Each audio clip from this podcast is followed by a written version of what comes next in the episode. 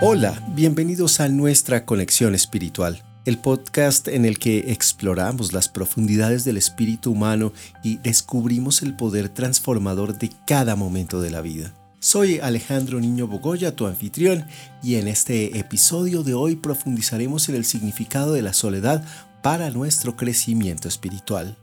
Bienvenidos. A menudo la soledad se percibe como un estado indeseable, uno que muchos de nosotros instintivamente tratamos de evitar, y es que las sociedades occidentales nos han enseñado a ver la soledad casi como un castigo, como si nadie más quisiera compartir con nosotros. Sin embargo, cuando se ven a través de la lente de la espiritualidad, los momentos de soledad pueden convertirse en catalizadores de una profunda transformación interna. Comencemos entonces por reformular nuestra comprensión de la soledad. Nuestras vidas están llenas de distracciones constantes, las redes sociales, las ciudades bulliciosas y un flujo interminable de responsabilidades. En medio de este caos, forjar momentos de soledad es crucial. Estos espacios nos permiten desconectarnos del mundo exterior y viajar hacia adentro para explorar las profundidades de nuestro ser.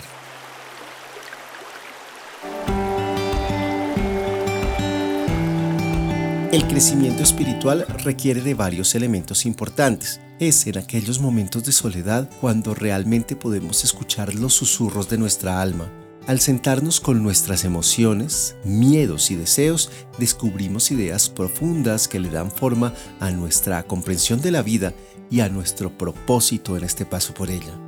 Muchos líderes espirituales, filósofos y artistas han buscado la soledad para nutrir su crecimiento espiritual. Los padres del desierto del cristianismo primitivo, por ejemplo, se retiraron para poder encontrar a Dios en el silencio y en el aislamiento. Del mismo modo, figuras como Rumi y Gandhi enfatizaron en la importancia de estar solo para encontrar sabiduría y fuerza interior. Y pues, qué mejor que citar a nuestro Señor Jesucristo quien solía retirarse para poder orar en soledad.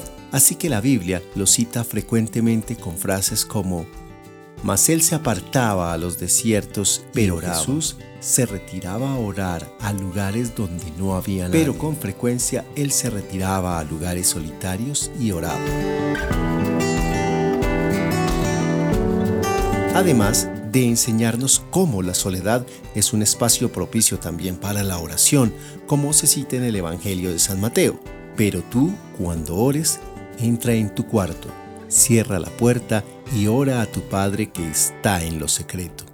Y tu Padre que ve en lo secreto, te recompensará. La soledad también puede servir como un espejo que refleja nuestro apego a las dependencias externas, ya que en soledad nos enfrentamos a nuestras inseguridades, miedos y traumas no resueltos. Abrazar esas emociones con compasión y sin juzgar nos permitirá sanar y crecer espiritualmente. El acto de estar solo puede convertirse entonces en una meditación profunda aprendemos a sentirnos cómodos con nuestra propia compañía, abrazando la belleza de nuestro ser único. Esta autoconciencia fomenta una conexión más fuerte con nuestra esencia auténtica, permitiéndonos navegar los desafíos de la vida con resiliencia y gracia. En el mundo acelerado de hoy, encontrar momentos de soledad puede parecer desalentador pero no necesariamente requiere de un retiro físico. Incluso en medio del ruido podemos crear espacios de quietud durante una caminata matutina, mientras nos tomamos un té o un café o antes de acostarnos para conectarnos con nuestro ser interior.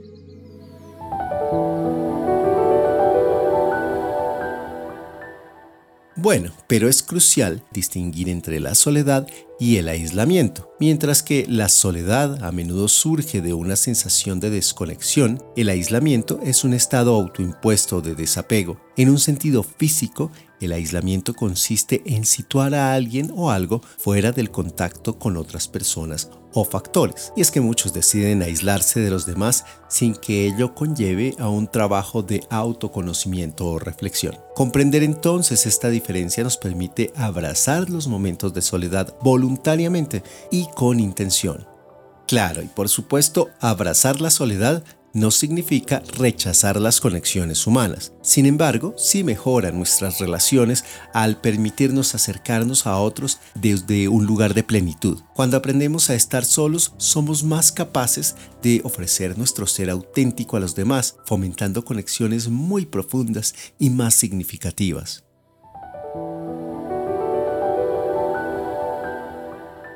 Entonces, en nuestra invitación de hoy te animo a abrazar la soledad como un regalo en tu viaje espiritual. Aprecia los momentos de soledad, ya que ofrecen el espacio necesario para nutrir tu alma y despertar tu potencial interior. Intenta sacarle un espacio a la rutina. Si es necesario, madruga un poquito más. Recuerda que si aprovechas, así sea un tiempo corto, 5 minutos, puedes empezar esta tarea. Conéctate contigo mismo mientras caminas al trabajo o durante tu recorrido en el tren o en el autobús. Empieza a enfrentar tus emociones y olvídate del miedo que nos produce estar solos. Cuando aprendemos a estar solos, a convivir con nosotros mismos, es cuando empezamos a estar listos para una convivencia en pareja o un mejor desarrollo en comunidad.